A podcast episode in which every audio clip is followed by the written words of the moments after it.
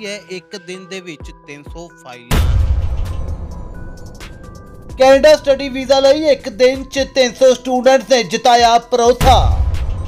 ਇੱਕ ਦਿਖਾਵਾ ਹੈ ਕੀ ਹੈ, ਕਿਉਂਕਿ ਸੋਸ਼ਲ ਮੀਡੀਆ ਤੇ ਪਿਛਲੇ 2 ਦਿਨ ਤੋਂ ਬੜੀ ਤੇਜ਼ੀ ਨਾਲ ਇਹ ਚੀਜ਼ ਵਾਇਰਲ ਹੋ ਰਹੀ ਸੀ। ਮੈਂ ਤਾਂ ਹੀ ਮਲੇਰਕੋਟਲਾ ਆਇਆ ਕਿ ਆਖਰਕਾਰ ਦੇਖਾਂ ਕਿ ਕੀ ਵੀਜ਼ਾ ਮਸ਼ੀਨ ਹੈ ਕਿ ਜਿਹੜੀ 300 ਫਾਈਲਾਂ ਇੱਕ ਦਿਨ 'ਚ ਲੋਕ ਹੋ ਰਹੀ ਹੈ। ਪੰਜਾਬ ਦੇ ਛੋਟੇ ਜਿਹੇ ਸ਼ਹਿਰ ਮਲੇਰਕੋਟਲਾ ਦਾ ਸਟੱਡੀ ਵੀਜ਼ਾ ਐਕਸਪਰਟ ਬਣ ਗਿਆ ਵੀਜ਼ਾ ਮਸ਼ੀਨ ਮੈਡੀਕਲ ਫੀਸ ਵੀ ਇਹ ਦੇ ਰਹੇ ਨੇ। ਮੈਨੂੰ ਦੱਸੋ ਇਹ ਗਾਹਕ ਨੂੰ ਖਿੱਚਣ ਦਾ ਫਾਰਮੂਲਾ ਵਾ ਮੁੜ ਕੇ ਆ ਕੇ ਜਿਹਦਾ ਬਾਕੀ ਆ ਮੰਗਣ ਜੀ ਆ 50000 ਦੇ ਦਿਓ ਜੀ ਲੱਖ ਦੇ ਦਿਓ ਜੀ ਉਹ ਗੇਮਾਂ ਤਾਂ ਨਹੀਂ ਕਰੀ ਜਾਂਦੇ। ਵੀਜ਼ਾ ਮਸ਼ੀਨ ਦੇ ਨਾਮ ਤੋਂ ਮਸ਼ਹੂਰ ਮਲੇਰਕੋਟਲਾ ਦੀ ਇਹ ਕੰਪਨੀ ਦੀ ਟਰੈਕਰ ਇਸ ਦਾ ਵੱਡਾ ਦਾਵਾ ਕਿ ਵੀਜ਼ਾ ਅਪਲਾਈ ਕਰੋ, ਕੋਈ ਵੀ ਪੈਸਾ ਵੀਜ਼ੇ ਆਉਣ ਤੋਂ ਪਹਿਲਾਂ ਨਹੀਂ ਲਿੱਤਾ ਜਾਏਗਾ। ਇਹੀ ਨਹੀਂ, ਤੁਹਾਡੇ ਮੈਡੀਕਲ ਦੀ ਫੀਸ ਵੀ ਇਹ ਦੇਣਗੇ ਤੇ ਤੁਹਾਡੀ ਐਮਬੈਸੀ ਦੀ ਫੀਸ ਵੀ ਇਹ ਦੇਣਗੇ। ਆਖਰਕਾਰ ਕੀ ਹੈ ਵੱਡੀ ਆਫਰ ਆਓ ਤੁਹਾਨੂੰ ਵਿਖਾਉਂਦੇ ਹਾਂ। ਦੈਨਿਕ ਪੇਲ ਪੰਜਾਬੀ ਟੀਵੀ ਦੇ ਲਈ ਮਲੇਰਕੋਟਲਾ ਤੋਂ ਇਹ ਵਿਸ਼ੇਸ਼ ਰਿਪੋਰਟ। ਮੈਂ ਨਿਖਿਲ ਸ਼ਰਮਾ ਦੈਨਿਕ ਪਲੇ ਪੰਜਾਬੀ ਟੀਵੀ 'ਚ ਇੱਕ ਵਾਰ ਫੇਰ ਤੁਹਾਡਾ ਸਵਾਗਤ ਕਰਦਾ। ਅੱਜ ਮੈਂ ਪਹੁੰਚਿਆ ਐਸੀ ਥਾਂ ਤੇ, ਇਮੀਗ੍ਰੇਸ਼ਨ ਇੰਡਸਟਰੀ, ਇਸ ਥਾਂ ਨੂੰ ਵੀਜ਼ਾ ਮਸ਼ੀਨ ਦੇ ਨਾਮ ਤੋਂ ਜਾਣਦੀ ਆ ਔਰ ਖਾਸ ਗੱਲ ਹੈ ਕਿ ਇਸ ਟਾਈਮ ਮੈਂ ਪੰਜਾਬ ਦੇ ਬਹੁਤ ਛੋਟੇ ਜਿਹੇ ਸ਼ਹਿਰ ਮਲੇਰਕੋਟਲੇ ਦੇ ਵਿੱਚ ਖੜਾ ਵਾਂ। ਇੱਕ ਛੋਟੇ ਜਿਹੇ ਸ਼ਹਿਰ ਦੇ ਵਿੱਚ ਇਮੀਗ੍ਰੇਸ਼ਨ ਇੰਡਸਟਰੀ ਨੂੰ ਨਾ ਸਿਰਫ ਸਟੈਬਲਿਸ਼ ਕੀਤਾ, ਬਲਕਿ ਵੀਜ਼ਾ ਮਸ਼ੀਨ ਦੇ ਨਾਮ ਤੋਂ ਆਪਣੇ ਬ੍ਰਾਂਡ ਨੂੰ ਮਸ਼ਹੂਰ ਕੀਤਾ। ਔਰ ਇਹ ਵੀਜ਼ਾ ਮਸ਼ੀਨ ਸਿਰਫ ਨਾਮ ਹੀ ਨਹੀਂ ਹੈ, ਇਹਨਾਂ ਦਾ ਕੰਮ ਹੈ ਸਾਬਤ ਕਰਦਾ। ਹੈ ਕਿ ਇਹ ਵਾਕਈ ਵੀਜ਼ਾ ਮਸ਼ੀਨ ਨੇ। ਮੈਂ ਇਸ ਵੇਲੇ ਪਹੁੰਚਿਆ ਜੀ, ਮੈਂ ਦਿਖਾਣਾ ਜੀ ਜੀ ਟਰੈਕਰ ਕੰਪਨੀ ਹੈ ਜੀ। ਉਹਨਾਂ ਦੀ ਟੈਗਲਾਈਨ ਹੀ ਹੈ ਵੀਜ਼ਾ ਮਸ਼ੀਨ ਸੋ ਇਹ ਟੈਗਲਾਈਨ ਵੀਜ਼ਾ ਮਸ਼ੀਨ ਕਿਉਂ ਬਣੀ ਆ, ਉਹ ਵੀ ਤੁਹਾਨੂੰ ਦਿਖਾਣਾ ਵਾ। ਇਹ ਫਾਈਲਾਂ ਦੇਖੋ, ਇਸ ਟੇਬਲ ਦੇ ਉੱਤੇ ਪਈਆਂ, ਇਹ ਫਾਈਲਾਂ ਇੱਕ ਦਿਨ ਦੀਆਂ ਫਾਈਲਾਂ ਹੈ ਯਾਨੀ ਕਿ ਇੱਕ ਦਿਨ ਦੇ ਵਿੱਚ 300 ਬੱਚਾ ਇਹਨਾਂ ਦੇ ਉੱਤੇ ਭਰੋਸਾ ਜਤਾਉਂਦਾ। ਹੈ। ਇੱਕ ਦਿਨ 'ਚ 300 ਫਾਈਲਾਂ ਇਹ ਲੋਕ ਹੋਣ ਜਾ ਰਹੀਆਂ, ਜਿਹੜੀਆਂ ਕੈਨੇਡਾ ਵੀਜ਼ਾ ਵਾਸਤੇ ਅਪਲਾਈ ਹੋਣਗੀਆਂ। ਸਟੱਡੀ ਵੀਜ਼ਾ ਵਾਸਤੇ। ਸੋ ਆਖਰਕਾਰ ਇੱਕ ਦਿਨ ਦੇ ਵਿੱਚ ਇੰਨੀ ਭਾਰੀ ਸੰਖਿਆ ਦੇ ਵਿੱਚ ਕਿਉਂਕਿ ਪੰਜਾਬ ਦੇ ਵਿੱਚ ਬਹੁਤ ਵੱਡੀ ਇਮੀਗ੍ਰੇਸ਼ਨ ਇੰਡਸਟਰੀ ਹੈ ਪਰ ਫਿਰ ਵੀ ਇੱਕ ਛੋਟੇ ਜਿਹੇ ਸ਼ਹਿਰ 'ਚ ਆ ਕੇ ਇਹੋ ਜੀ ਕੀ ਗੱਲ ਹੈ ਕਿ ਲੋਕੀ ਇਹਨਾਂ ਨੂੰ ਵੀਜ਼ਾ ਮਸ਼ੀਨ ਦੇ ਨਾਮ ਤੋਂ ਜਾਣਨ ਲੱਗ ਪਏ। ਸੋ ਮੈਂ ਪਹੁੰਚਿਆ ਦੀ ਟਰੈਕਰ ਤੇ ਉਹਨਾਂ ਦੇ ਮਾਲਕ ਜਿਹੜੇ ਹੈਗੇ ਨੇ Achint Goyal visa expert study visa ਦੇ ਐਕਸਪਰਟ ਨੇ ਉਹ ਮੇਰੇ ਨਾਲ ਮੌਜੂਦ ਨੇ। ਉਹਨਾਂ ਕੋਲੋਂ ਜਾਣਾਂਗੇ ਜੀ ਬਹੁਤ ਬਹੁਤ ਸਵਾਗਤ ਹੈ ਜੀ ਅਚਿੰਤ ਜੀ ਤੁਹਾਡਾ। ਹਾਂਜੀ ਅ, ਦੈਨਿਕ ਮੇਲ ਪੰਜਾਬੀ ਟੀਵੀ ਦੇਖ ਰਹੇ ਸਾਰੇ ਦਰਸ਼ਕਾਂ ਨੂੰ ਮੇਰੇ ਵੱਲੋਂ ਜਾਨੀ ਕਿ ਅਚਿੰਤ ਗੋਇਲ ਵੱਲੋਂ ਪਿਆਰ ਭਰੀ ਸਤਿ ਸ਼੍ਰੀ ਅਕਾਲ। ਅਚਿੰਤ ਜੀ ਇਮੀਗ੍ਰੇਸ਼ਨ ਦੀ ਇੰਡਸਟਰੀ ਦੇ ਵਿੱਚ ਮੈਂ ਕਾਫੀ ਖਬਰਾਂ ਕਵਰ ਕਰਦਾ, ਪਰ ਇਹ ਕੀ ਹੈ? ਇੱਕ ਦਿਨ ਦੇ ਵਿੱਚ 300 ਫਾਈਲਾਂ, ਇਹ ਦਿਖਾਵਾ ਹੈ ਕੀ ਹੈ? ਕਿਉਂਕਿ ਸੋਸ਼ਲ ਮੀਡੀਆ ਤੇ ਪਿਛਲੇ 2 ਦਿਨ ਤੋਂ ਬੜੀ ਤੇਜ਼ੀ ਨਾਲ ਇਹ ਚੀਜ਼ ਵਾਇਰਲ ਹੋ ਰਹੀ ਸੀ। ਮੈਂ ਤਾਂ ਹੀ ਮਲੇਰਕੋਟਲਾ ਆਇਆ ਕਿ ਆਖਰਕਾਰ ਦੇਖਾਂ ਕਿ ਕੀ ਵੀਜ਼ਾ ਮਸ਼ੀਨ ਹੈ ਕਿ ਜਿਹੜੀ 300 ਫਾਈਲਾਂ ਇੱਕ ਦਿਨ 'ਚ ਲੋਕ ਹੋ ਰਹੀ ਹੈ। ਇਹ ਲੋਕਾਂ ਦਾ ਪਿਆਰ ਹੈ ਜੀ, ਜਿਹੜਾ ਅਸੀਂ 2007 ਤੋਂ ਮੈਂ ਦੀ ਟਰੈਕਰ ਸਟਾਰਟ ਕੀਤਾ ਸੀ। ਇਹ 13 ਸਾਲ ਹੋ ਗਏ ਸਾਨੂੰ ਇਸ ਕੰਮ ਦੇ ਵਿੱਚ ਸਾਨੂੰ ਰਿਜ਼ਲਟ ਪ੍ਰੋਡਿਊਸ ਕਰਦੇ ਹੋਏ। ਇੱਕ ਲੋਕਾਂ ਦਾ ਪਿਆਰ ਹੈ ਜੀ, ਹੋਰ ਕੁਝ ਨਹੀਂ ਹੈ। ਕਿਉਂਕਿ ਜਦੋਂ ਇੱਕ ਤੁਸੀਂ ਛੋਟੇ ਸ਼ਹਿਰ ਦੇ ਵਿੱਚ ਬੈਠੇ ਹੋ ਲਾਈਕ ਮਲੇਰਕੋਟਲਾ ਇੱਕ ਛੋਟੀ ਜਿਹੀ ਸਿਟੀ ਹੈ ਤੇ ਪੰਜਾਬ ਇੱਕ ਬਹੁਤ ਵੱਡਾ ਅ, ਜਿਹੜੀ ਸਟੇਟ ਹੈ ਜਿੱਥੇ ਕਿ ਆਪਾਂ ਕਹਿ ਦਈਏ ਚੰਡੀਗੜ੍ਹ ਜਾਂ ਮੋਹਾਲੀ ਜਾਂ ਜਲੰਧਰ ਇੱਕ ਹੱਬ ਮੰਨਿਆ ਜਾਂਦਾ ਹੈ ਇਮੀਗ੍ਰੇਸ਼ਨ ਇੰਡਸਟਰੀ ਦਾ। ਬਟ ਅਸੀਂ ਮਲੇਰਕੋਟਲਾ ਦੇ ਵਿੱਚ ਬਹਿ ਕੇ ਬਹੁਤ ਵਧੀਆ ਕੰਮ ਕਰ ਰਹੇ ਹਾਂ। ਉਹਦਾ ਇੱਕੋ ਇੱਕ ਕਾਰਨ ਇਹ ਹੈ ਜੀ ਕਿ ਲੋਕਾਂ ਦਾ ਸਾਡੇ ਨਾਲ ਜਿਹੜਾ ਵਿਸ਼ਵਾਸ ਜੁੜਿਆ ਹੋਇਆ ਹੈ ਤੇ ਆਈ ਅਸ਼ੋਰ ਕਿ ਮੈਂ ਉਹ ਵਿਸ਼ਵਾਸ ਕਦੇ ਵੀ ਨਹੀਂ ਟੁੱਟਣ ਦਊਂਗਾ ਚਿੰਤ ਜੀ, ਵਿਸ਼ਵਾਸ ਦੀ ਗੱਲ ਹੈ, ਇੱਕ ਜਿਹੜੀ ਹੈਗੀ ਹੈ, ਮੈਂ ਦੇਖਿਆ ਕਿ ਤੁਸੀਂ ਜ਼ਿਆਦਾਤਰ ਐਡ ਵਗੈਰਾ ਵੀ ਇਹਨਾਂ ਦੀਆਂ ਆਪਾਂ ਨੂੰ ਦੇਖਣ ਨੂੰ ਨਹੀਂ ਮਿਲਦੀਆਂ। ਸੋ ਮੈਂ ਸੋਸ਼ਲ ਮੀਡੀਆ ਦੇ ਉੱਤੇ ਇੱਕ ਚੀਜ਼ ਦੇਖੀ ਸੀ ਜੀ, ਕਿ ਇਹ ਕਹਿੰਦੇ ਜੀ, ਮੇਰੇ ਕੋਲ ਆਓ, ਵੀਜ਼ਾ ਅਪਲਾਈ ਕਰਾਓ। ਸਭ ਕੁਝ ਇੱਥੋਂ ਤੱਕ ਕਿ ਅੰਬੈਸੀ ਫੀਸ ਤੁਹਾਡੀ ਜਿਹੜੀ, ਜੋ ਵੀ ਤੁਹਾਡੇ ਫੀਸ ਤੋਂ ਮੈਡੀਕਲ ਫੀਸ ਵੀ ਮੈਡੀਕਲ ਫੀਸ ਵੀ ਇਹ ਦੇ ਰਹੇ ਨੇ। ਮੈਨੂੰ ਦੱਸੋ, ਇਹ ਗਾਹਕ ਨੂੰ ਖਿੱਚਣ ਦਾ ਫਾਰਮੂਲਾ ਵਾ, ਮੁੜ ਕੇ ਆ ਕੇ ਜਿਹਦਾ ਬਾਕੀ ਆ ਮੰਗਣ ਜੀ ਆ 50000 ਦੇ ਦਿਓ ਜੀ, ਲੱਖ ਦੇ ਦਿਓ ਜੀ, ਉਹ ਗੇਮਾਂ ਤਾਂ ਨਹੀਂ ਕਰੀ ਜਾਂਦੇ। ਪਤਾ ਹੈ, ਅਹ ਦੋ ਕੁ ਸਾਲ ਪਹਿਲਾਂ ਵੀ ਵਿਦਆਊਟ ਆਇਸ ਬਹੁਤ ਚੱਲਿਆ ਸੀਗਾ ਉਦੋਂ ਵੀ ਅਸੀਂ 150 ਤੋਂ 200 ਵੀਜ਼ੇ ਲਏ ਸੀਗੇ ਉਦੋਂ ਵੀ ਲੋਕਾਂ ਨੂੰ ਐਦਾਂ ਲੱਗਦਾ ਸੀ ਕਿ ਸੀ ਵਿਦਆਊਟ ਆਇਸ ਵੀਜ਼ਾ ਨਹੀਂ ਲੱਗਦਾ। ਹਨਾ ਸੋ ਹੁਣ ਵੀ ਕਰੋਨਾ ਕਰਕੇ ਦੇਖੋ ਹਰ ਗਵਰਨਮੈਂਟ ਨੂੰ ਕਿਤੇ ਨਾ ਕਿਤੇ ਇਕਨੋਮੀ ਹਾਰਮ ਹੋਈ ਹੈ ਉਹਨਾਂ ਦੀ ਡਾਊਨ ਹੋਈ ਹੈ। ਸੋ ਉਹਨਾਂ ਨੇ ਇਹ ਚੀਜ਼ ਇਹ ਅਸੀਂ ਨਹੀਂ ਚਲਾਈ ਇਹ ਉਹਨਾਂ ਨੇ ਉੱਥੋਂ ਕਾਲਜ ਯੂਨੀਵਰਸਿਟੀਆਂ ਨੇ ਚਲਾਈ ਹੈ ਵਿਦਆਊਟ ਆਇਸ ਸੋ ਅਸੀਂ ਉੱਦਾਂ ਕਰ ਰਹੇ ਹਾਂ ਜੀ ਮੈਂ ਲਾਸਟ ਮੈਂ ਅਹ, ਪਹਿਲਾਂ ਵੀ ਫੇਸਬੁੱਕ ਲਾਈਵ ਤੇ ਵੀ ਆਇਆ ਸੀ ਮੈਂ ਤੇ ਆ ਰਾਤ ਸਾਡੀਆਂ 10 ਅਪਰੂਵਲਾਂ ਵੀ ਆਈਆਂ ਜੀ ਇਹ ਏਆਈਪੀ ਨਹੀਂ ਹੈ ਜੀ। ਇਹ ਪਾਸਪੋਰਟ ਰਿਕੁਐਸਟ ਲੈਟਰ ਹੈ ਜੀ 10 ਬੱਚਿਆਂ ਦਾ ਆਇਆ ਜੀ ਤੇ ਅਹ, ਸਿਰਫ ਇਹ ਜਸਟ ਹੁਣ ਅਸੀਂ ਪਾਸਪੋਰਟ ਜਮ੍ਹਾਂ ਕਰਨਾ ਇਹਨਾਂ ਦਾ ਵੀਜ਼ਾ ਲੈਣਾ ਹੈ। ਮੈਂ ਤੁਹਾਡੇ ਚੈਨਲ ਦੇ ਮਾਧਿਅਮ ਰਾਹੀਂ ਮੈਂ ਇਹਨਾਂ ਨੂੰ ਕੰਗ੍ਰੈਚੁਲੇਟ ਵੀ ਕਰਨਾ ਚਾਹੁੰਦਾ ਸਾਰੇ ਬੱਚਿਆਂ ਨੂੰ ਕਮਲਜੀਤ ਕੌਰ ਹੈ ਜੀ ਬੱਚੇ ਦਾ ਨਾਮ ਨਵਦੀਪ ਸਿੰਘ ਹਰਜੋਤ ਕੌਰ ਹਰਦੀਪ ਸਿੰਘ ਗੁਰਕਮਲ ਗੁਰਪ੍ਰੀਤ ਸਿੰਘ ਸੰਦੀਪ ਕੌਰ ਹਰਕੀਰਤ ਸਿੰਘ ਦੀਪਕ ਸ਼ਰਮਾ ਐਂਡ ਗੌਤਮ ਗਰਗ। ਇਹ ਸਾਰੇ ਬੱਚੇ ਆ ਜੀ, ਮੈਂ ਇਹਨਾਂ ਨੂੰ ਵੀ ਕੰਗ੍ਰੈਚੁਲੇਟ ਕਰਨਾ ਚਾਹੁੰਦਾ, ਇਹਨਾਂ ਨੂੰ ਤੇ ਇਹਨਾਂ ਦੀ ਫੈਮਿਲੀ ਨੂੰ ਤੁਹਾਡੇ ਚੈਨਲ ਦੇ ਮਾਧਿਅਮ ਰਾਹੀਂ। ਸੋ ਇੱਕ ਅਸੀਂ ਜੀ, ਜੋ ਵੀ ਅਸੀਂ ਵਾਅਦਾ ਕਰਦੇ ਆ, ਅਸੀਂ ਉਹ ਪ੍ਰੂਵ ਕਰਦੇ ਆ। ਜੋ ਸਾਡੇ ਪ੍ਰੋਡਕਟ ਦੀ ਮੇਨ ਖਾਸੀਅਤ ਇਹ ਹੈ ਜੀ, ਕਿ ਅਸੀਂ ਇੱਕ ਪੈਸਾ ਵੀ ਬੱਚੇ ਤੋਂ ਐਡਵਾਂਸ ਚ ਨਹੀਂ ਲੈਂਦੇ। ਕਿਉਂਕਿ ਬਹੁਤ ਸਾਰੇ ਜਿਹੜੇ ਏਜੰਟ ਹੈਗੇ ਆ, ਜਿਹੜੇ ਹੋਰ ਵੱਡੇ ਸ਼ਹਿਰਾਂ 'ਚ ਬੈਠੇ ਆ, ਉਹ 10000 20000 25000 ਰੁਪਏ ਐਡਵਾਂਸ ਲੈਂਦੇ ਆ। ਬੱਚਿਆਂ ਨੂੰ ਇੱਕ ਸੁਪਨੇ ਦਿਖਾਉਂਦੇ ਆ ਹਰੇਵਾਈ ਦਿਖਾਉਂਦੇ ਆ।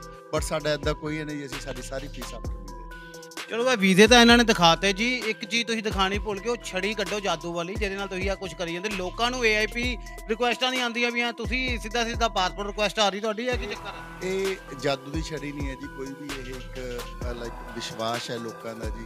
ਸਾਡਾ ਜਿਹੜਾ ਜਿਨ੍ਹਾਂ ਉਹਨਾਂ ਨੇ ਭਰੋਸਾ ਜਤਾ ਰਿਹਾ ਸਾਡੇ ਤੋਂ ਤੇ ਹੁਣ ਮੈਨੂੰ ਲੱਗਦਾ ਹੋਰ ਏਜੰਟਾਂ ਦੀ ਵੀ ਸਿੱਧਾ ਆਈਪੀ ਤੋਂ ਬਿਨਾ ਡਾਇਰੈਕਟ ਪਾਸਪੋਰਟ ਰਿਕੁਐਸਟ ਹੋਣੀ ਸਟਾਰਟ ਹੋ ਗਈ ਹੈ। ਤੇ ਹੋਪਫੁਲੀ ਇਹ ਸ- ਕੱਲੀ ਜਾਦੂ ਦੀ ਛੜੀ ਸਾਡੇ ਕੋਲੇ ਨਹੀਂ ਜੀ, ਹੈ ਸਾਰਿਆਂ ਕੋਲੇ ਹੈ ਬਟ ਕੋਈ ਇਹ ਛੜੀ ਨਾਲ ਗਲਤ ਫਾਇਦਾ ਲੈਂਦਾ ਜੀ, ਅਸੀਂ ਸਹੀ ਫਾਇਦਾ ਲੈਂਦੇ ਹਾਂ ਫ਼ਰਕ ਨਹੀਂ ਅਚਿੰਤ ਜੀ, ਦੂਸਰਾ ਜਿਹੜਾ ਮੇਰਾ ਸਵਾਲ ਹੈ ਵਿਦਆਊਟ ਆਇਲਟਸ ਦੀ ਤਾਂ ਤੁਸੀਂ ਜਾਣਕਾਰੀ ਦੇ ਦਿੱਤੀ ਕਿ ਦੇਖੋ ਸਭ ਤੋਂ ਵੱਡੀ ਗੱਲ ਹੈ ਕਿ ਵਿਦਆਊਟ ਆਇਲਟਸ ਉਹ ਦਾਵਾ ਕਰ ਰਹੇ ਨੇ ਕਿ ਵਿਦਆਊਟ ਆਇਲਟਸ ਤੋਂ ਵੀਜ਼ਾ ਔਰ ਉਹਨਾਂ ਨੇ ਵੀਜ਼ੇ ਵੀ ਦਿਖਾਤੇ ਕਿ ਵੀਜ਼ੇ ਆਣੇ ਵੀ ਸ਼ੁਰੂ ਹੋ ਗਏ ਨੇ। ਪਰ ਇੱਕ ਸਭ ਤੋਂ ਵੱਡਾ ਸਵਾਲ ਜ਼ੀਰੋ ਫੀਸ ਵਾਲੀ ਗੱਲ ਤੇ ਆਨਾ ਵਾ, ਕਿਉਂਕਿ ਮੈਂ ਚਾਹਨਾ ਮੈਂ ਚੀਜ਼ ਮੇਰੇ ਕੈਮਰੇ ਅੱਗੇ ਤੁਸੀਂ ਬੋਲੋ, ਤਾਂ ਕਿ ਬਾਅਦ ਵਿੱਚ ਇਹ ਨਾ ਹੋਵੇ, ਕਿਉਂਕਿ ਦੇਖੋ, ਦਰਸ਼ਕੋ, ਜਿਹੜੇ ਵੀ ਮੇਰੇ ਦਰਸ਼ਕ, ਮੇਰਾ ਕੰਮ ਹੈ ਆਪਣੇ ਦਰਸ਼ਕਾਂ ਦਾ ਫਾਇਦਾ ਕਰਾਉਣਾ।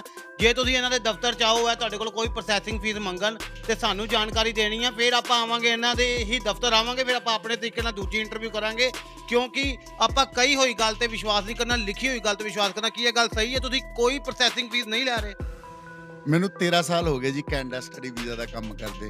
ਕੋਈ ਵੀ ਕੈਨੇਡਾ ਦਾ ਬੱਚਾ ਜਿਹੜਾ ਅੱਜ ਤੱਕ ਬਾਹਰ ਵੀ ਮੇਰੀ ਵੀਡੀਓ ਦੇਖ ਰਿਹਾ ਹੋਊਗਾ, ਜੋ ਪਹੁੰਚਿਆ ਹੋਇਆ ਬਾਹਰ, ਜਾਂ ਜਿਨ੍ਹਾਂ ਦੀ ਫਾਈਲ ਅੰਡਰ ਪ੍ਰੋਸੈਸ ਹੈ, ਕੋਈ ਇੱਕ ਸਟੂਡੈਂਟ ਇਹ ਪ੍ਰੂਵ ਕਰਦੇ ਕਿ ਅਚਿੰਤ ਸਰ ਨੇ ਸਾਡੇ ਤੋਂ 100 ਰੁਪਏ ਵੀ ਐਡਵਾਂਸ ਲਿਆ। ਕਿਉਂਕਿ ਸਾਡੀ ਐਡਵਾਂਸ ਫੀਸ ਹੈ ਹੀ ਨਹੀਂ, ਕੋਈ ਪਹਿਲੇ ਦਿਨੋਂ ਹੀ ਨਹੀਂ।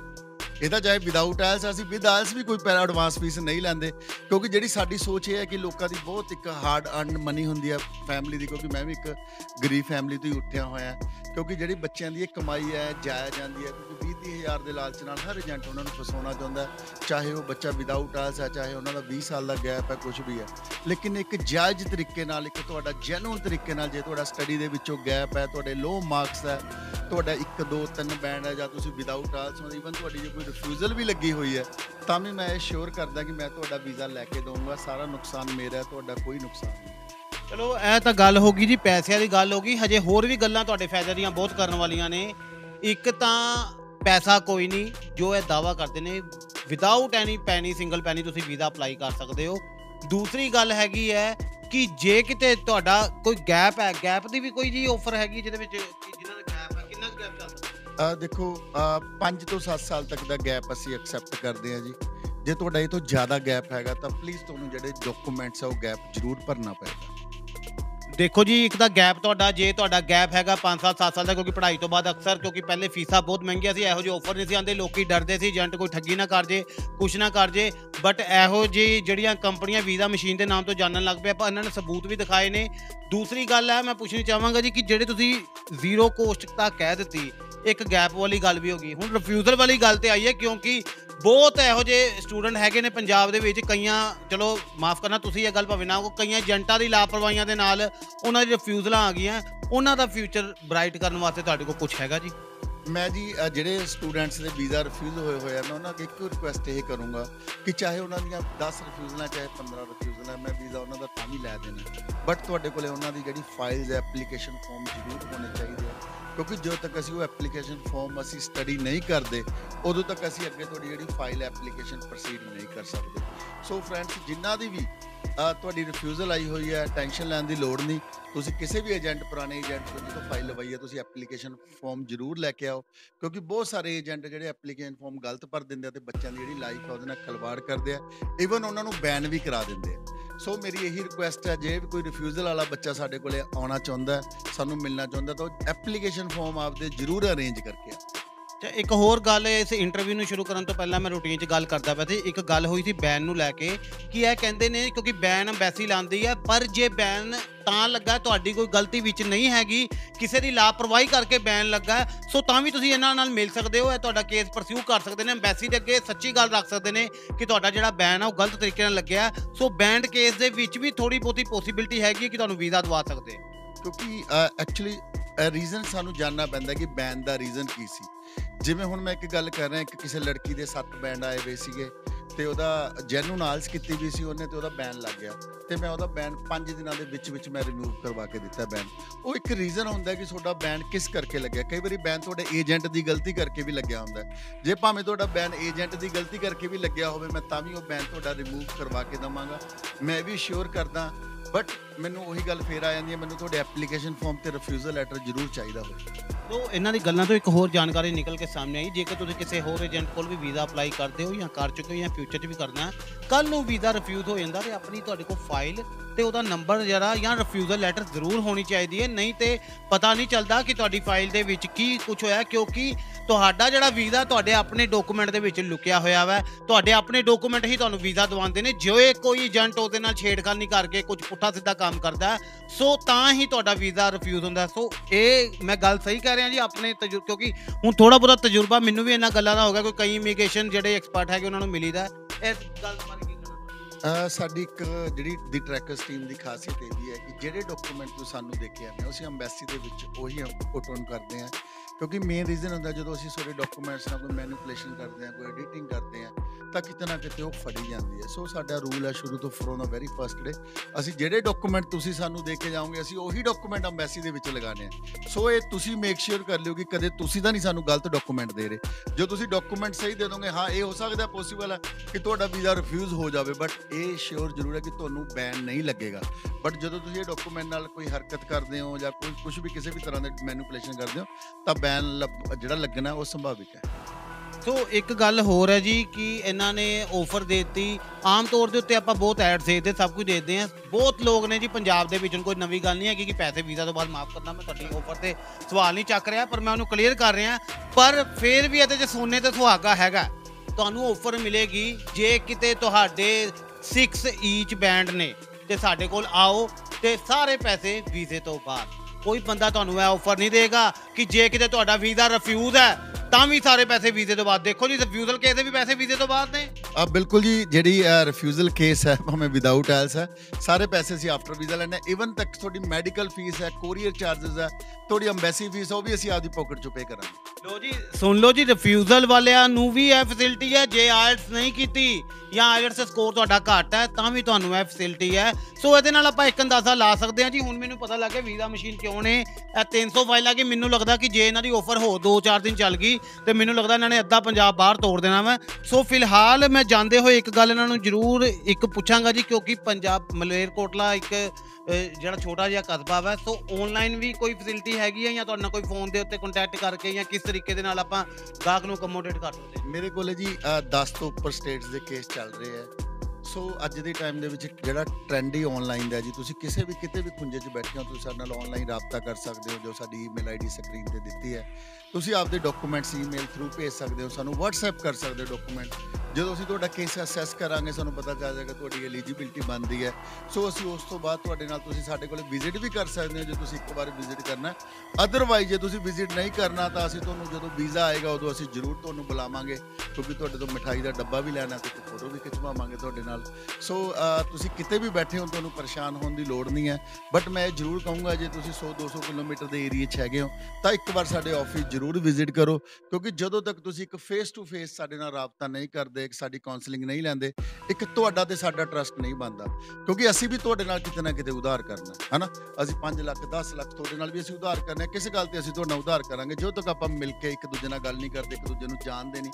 ਕਿਉਂਕਿ ਜੇ ਬੈਂਕ ਵਾਲੇ ਵੀ ਤੁਹਾਨੂੰ ਲੋਨ ਦਿੰਦੇ ਆ 10 ਲੱਖ ਰੁਪਏ ਦਾ 20 30 ਲੱਖ ਰੁਪਏ ਦੀ ਤੁਹਾਡੇ ਤੋਂ ਸਿਕਿਉਰਿਟੀ ਲੈ ਲੈਂਦੇ ਆ, ਤੁਹਾਡੀ ਜ਼ਮੀਨ ਦੇ ਡਾਕੂਮੈਂਟਸ ਲੈ ਲੈਂਦੇ ਬਟ ਅਸੀਂ ਇੱਥੇ ਕੁਝ ਨਹੀਂ ਲੈ ਰਹੇ। ਸੋ ਮੈਂ ਇਸ ਲਈ ਇਹ ਕਹਿਣਾ ਜ਼ਰੂਰ ਚਾਹੂੰਗਾ ਕਿ ਜੇ ਤੁਹਾਨੂੰ ਇੱਕ ਪ੍ਰੋਪਰ ਗਾਈਡੈਂਸ ਚਾਹੀਦੀ ਹੈ, ਤਾਂ ਬੈਟਰ ਹੈ ਕਿ ਜੇ ਤੁਸੀਂ ਸਾਡੇ ਕੋਲੋਂ ਇੱਕ ਵਾਰੀ ਵਿਜ਼ਿਟ ਕਰ ਲਓ। ਹਾਂ, ਇਹ ਮੈਂ ਦਾਵਾ ਜ਼ਰੂਰ ਕਰਦਾ ਹਾਂ, ਮੈਂ ਜ਼ਰੂਰ ਸ਼ੋਰ ਕਰਦਾ ਕਿ ਤੁਹਾਨੂੰ ਇੱਕ ਵਾਰ ਤੋਂ ਸੈਕਿੰਡ ਟਾਈਮ ਸਾਡੇ ਆਫਿਸ ਆਉਣ ਦੀ ਜ਼ਰੂਰਤ ਨਹੀਂ ਪੈਗੀ। ਹਾਂ, ਪੈ ਸਕਦੀ ਹੈ ਜ਼ਰੂਰਤ ਜਦੋਂ ਤੁਹਾਡਾ ਵੀਜ਼ਾ ਆ ਗਿਆ। ਚਲੋ ਜੀ, ਆਮ ਤੌਰ ਦੇ ਉੱਤੇ ਜਦੋਂ ਮੈਂ ਇੰਟਰਵਿਊ ਖਤਮ ਕਰਦਾ, ਮੈਂ ਇੱਕ ਗੱਲ ਕਹਿਣਾ ਹੁੰਨਾ ਕਿ ਸੋਚ ਸਮਝ ਕੇ ਆਪਣਾ ਫੈਸਲਾ ਲਈਓ। ਕਿ ਕਿਉਂਕਿ ਤੁਹਾਡੇ ਮਾਪਿਓ ਦੀ ਜਿਹੜੀ ਪੂੰਜੀ ਆ, ਉਹ ਖੂਨ ਕਮੀ- ਪਸੀਨੇ ਦੀ ਕਮਾਈ ਆ, ਪਰ ਇੱਥੇ ਮੈਂ ਗੱਲ ਨਹੀਂ ਕਹਿ ਸਕਦਾ ਕਿਉਂਕਿ ਤੁਹਾਡੇ ਕੋਲ ਕੁਝ ਲੈ ਹੀ ਨਹੀਂ ਰਹੇ। ਜੇ ਕੁਝ ਲੈ ਹੀ ਨਹੀਂ ਰਹੇ ਤੇ ਕਮਾਈ ਉਜੜਨ ਦੀ ਤਾਂ ਪੋਸੀਬਿਲਿਟੀ ਨਹੀਂ ਹੈਗੀ। ਪਰ ਫਿਰ ਵੀ ਤੁਸੀਂ ਜਾਂਚ ਪਰਖੋ, ਇਹਨਾਂ ਦੇ ਫੇਸਬੁੱਕ ਪੇਜ ਦੇ ਉੱਤੇ ਇਹਨਾਂ ਦੇ ਆਓ, ਇਹਨਾਂ ਦੇ ਨਾਲ ਰਾਬਤਾ ਕਾਇਮ ਕਰੋ। ਜੇ ਤੁਹਾਡੀ ਤਸੱਲੀ ਕਰਾਉਂਦੇ ਨੇ ਤੇ ਹੋ ਸਕਦਾ ਜਿਹੜੇ 15 16 ਵੀਜ਼ੇ ਇਹਨਾਂ ਨੇ ਇੱਕ ਦਿਨ ਦੇ ਵਿੱਚ ਦਿਖਾਏ ਨੇ, ਉਹਦੇ ਵਿੱਚ ਅਗਲਾ ਨਾਮ ਤੁਹਾਡਾ ਹੋਵੇ। ਫਿਲਹਾਲ ਮੈਂ ਨਿਖਿਲ ਸ਼ਰਮਾ ਇਜਾਜ਼ਤ ਲੈਣਾ ਫਿਰ ਹਾਜ਼ਰ ਹੋਵਾਂਗੇ ਤੁਹਾਡੇ ਕੋਲ ਵੀਜ਼ਾ ਕੀ ਪ੍ਰੋਗਰਾਮ ਦੇ ਵਿੱਚ। ਤੇ ਨਾਲ ਹੀ ਤੁਹਾਨੂੰ ਦਵਾਂਗੇ ਨਵੇਂ-ਨਵੇਂ ਅਪਡੇਟ ਤੇ ਜੇ ਇਹਨਾਂ ਦੇ ਕੋਲ ਤੁਸੀਂ ਸੰਪਰਕ ਕਰਨਾ ਚਾਹੁੰਦੇ ਹੋ ਤੇ ਥੱਲੇ ਸਕਰੀਨ ਦੇ ਉੱਤੇ ਨੰਬਰ ਲਿਖਿਆ ਹੋਇਆ ਹੋਵੇਗਾ ਉਹਦੇ ਉੱਤੇ ਕਾਲ ਕਰਨਾ। ਫਿਲਹਾਲ ਮੈਂ ਤੁਹਾਡੇ ਕੋਲ ਇਜਾਜ਼ਤ ਲੈਣਾ